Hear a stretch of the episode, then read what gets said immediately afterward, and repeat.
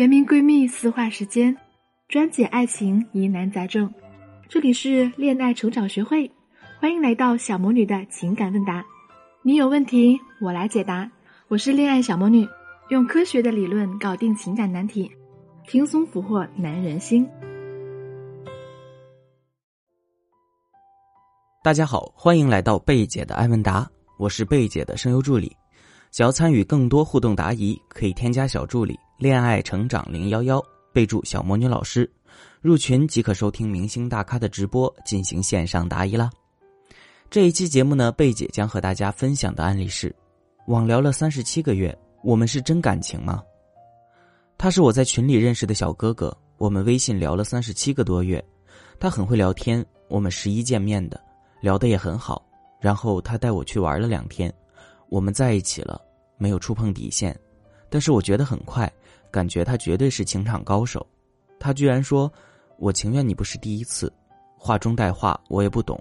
现在我们异地，暂时还是在联系，可是总感觉没有以前的新鲜感，还是怎么的？他会跟我普及两性知识，说我是不是对他没感觉之类的。他问我愿意做他女朋友吗？我默认了。可是回到我自己的城市，我觉得不太对劲。他会不会目的性很强呢？还是我自己想多了？谢谢小魔女老师解答。你好，关于假性吸引，我们平台在很多文章和爱问答中已经无数次的提及了。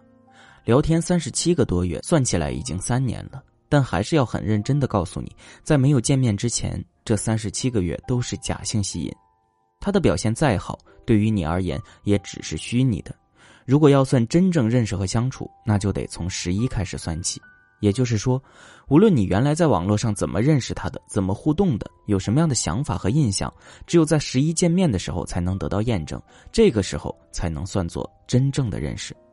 那么，按照这个说法，说明你们仅仅认识两天，见面一次就建立了恋爱关系。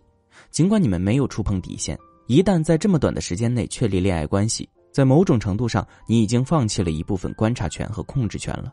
可以说，如果你们目前可以天天见面，并且感情升温迅速的话，对你来说是不利的。而你们目前异地，反而对你的安全性更有保障了。那么现在再来分析一下他在见面以后的行为。你们目前异地还在联系，你的感觉如果没有其他的行为作为参考的话，是不作数的。所以建议你还是先不要把感觉当一回事儿。但是这并不代表你就要放下戒心了。因为实际上，我情愿你不是第一次。这句话是非常值得警戒的，因为从男性视角出发，在国内大环境当中，一旦发生亲密接触，相对于处女，面对非处女所要承担的责任是更小的。说白一点，敢于明目张胆的说出这样话的男性，绝大部分有这样的潜台词：我只想谈一场恋爱，并没有想过要建立长期关系或者结婚。但是你自身的情况是这样，那就有点难办了。想做些亲密的举动，我要思前想后；要撒手不管的话，容易被缠着。你如果不是第一次经历就好办了，我没那么大愧疚感，也不用承担太大的责任。就算缠着我，也比较容易好甩开。所以说，如果说你只想谈一场恋爱，没有想太多的话，把这段关系当做网恋也就罢了。如果你要实打实建立长期的恋爱关系，或者奔着结婚去的，那么建议你还是要小心谨慎的。真心希望你能够心智成熟一点。尽管现在网络发达，但是不能仅仅凭三十七个月未有实际接触，才见一次面就和一个男性建立恋爱关系啊！庆幸你没有当天突破底线，但也希望你能够再给自己一点时间，多多观察对方与你的互动。当你看到对方的诚意以后，你再决定是否要建立恋爱关系，也是对自己、对双方感情负责的表现。之前我们写过很多相关的内容，就曾说过为什么有些女生吸引到的男生只想和她发生关系，而不想把她当成正经女生来长期相处。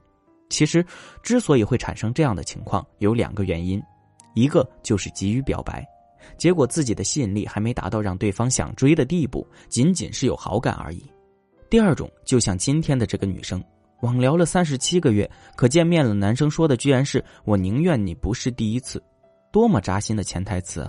我只想和你发生关系而已，可惜你之前没经历过，比较麻烦。所以说，要真正走进一个男人的内心，确实不容易，但也真的没有那么难。只要找到那把正确的钥匙，一切都会迎刃而解了。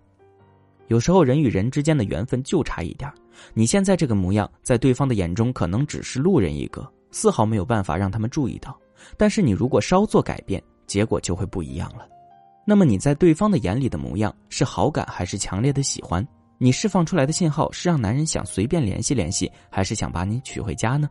如果你也有类似的疑问，可以添加我的小助理“恋爱成长零幺幺”，恋爱成长小写全拼加零幺幺，我们来帮你具体分析，通过学习帮你仔细辨认你的心，同时也判定对方是否是你想的那样，让感情更顺利，生活更幸福。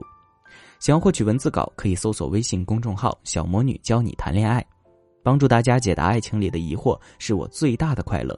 希望我的分享对你有帮助。